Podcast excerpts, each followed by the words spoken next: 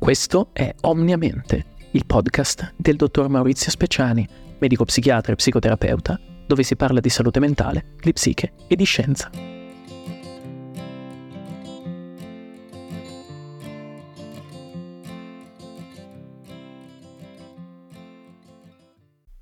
Perché scegliamo di fare qualcosa o di non farlo? Come facciamo questa scelta all'interno della nostra mente? Questo processo e il suo risultato prendono il nome di motivazione, argomento che affronteremo in questo episodio. Questo è un argomento che mi è particolarmente caro e che ho sempre trovato estremamente affascinante. Essendo un argomento ampio e complesso, lo tratteremo in parti. In questo episodio parliamo di teorie scientifiche e quindi dell'aspetto teorico per poi passare all'aspetto pratico. Iniziamo dalla definizione di motivazione. Non esiste una singola definizione, è un argomento ancora dibattuto potremmo considerare l'influenza di bisogni e desideri sull'intensità e la direzione del comportamento di una persona. Questa definizione quindi si avvicina molto al concetto di volontà che noi abbiamo. Ma cosa dicono gli studiosi? Le teorie sono divise in gruppi. Esistono teorie di contenuto, che si focalizzano su cosa ci motivi all'azione, e, molte di più, teorie di processo, che si focalizzano sui meccanismi per cui qualcosa ci motiva all'azione.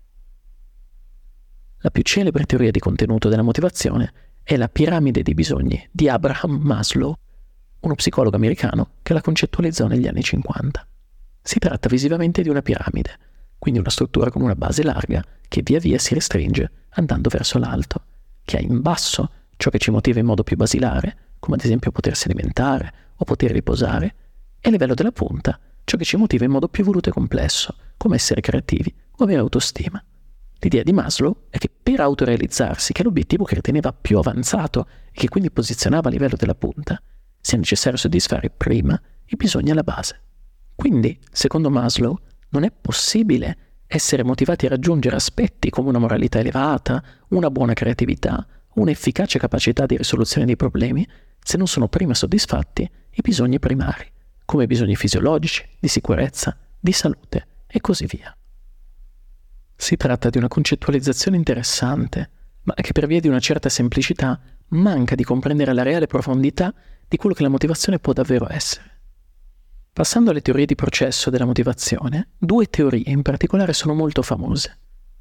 La prima è il condizionamento classico di Pavlov.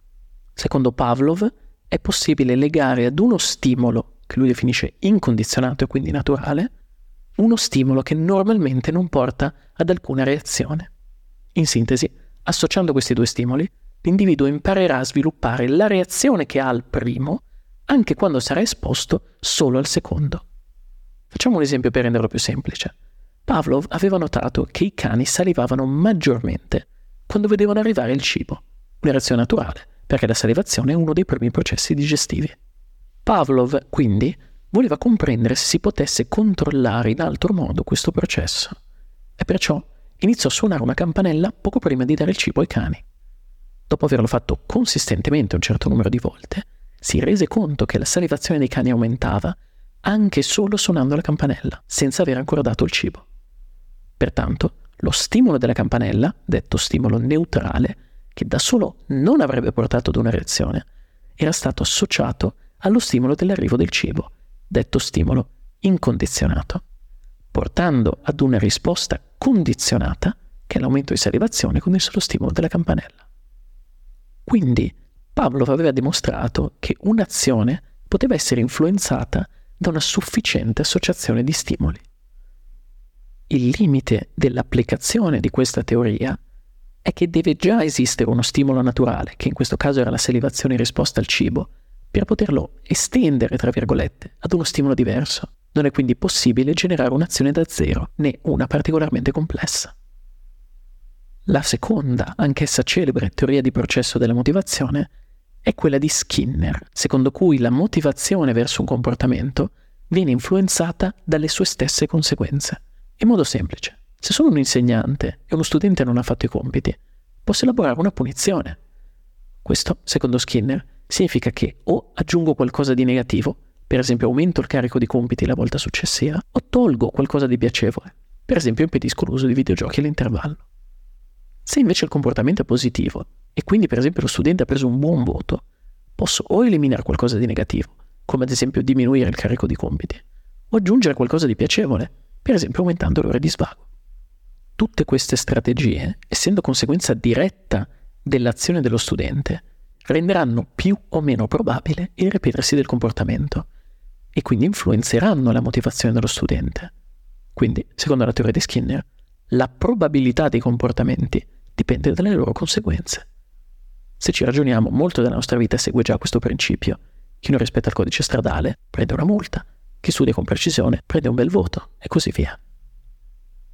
Ma se allo studente non importasse dei compiti, dei voti, dei videogiochi, la motivazione è anche influenzata da altri fattori. E qui vediamo una terza teoria di processo, quella di Victor Vroom, un economista. Secondo Vroom, tre elementi rendono più o meno forte la motivazione. La prima la chiama expectancy, che è la credenza che un maggiore impegno in un'azione corrisponde a maggiore successo. La seconda la chiama instrumentality, che è la percezione di una connessione logica tra l'azione e il suo risultato. La terza e ultima si chiama valence, che è la percezione di valore del risultato che possiamo ottenere con quell'azione.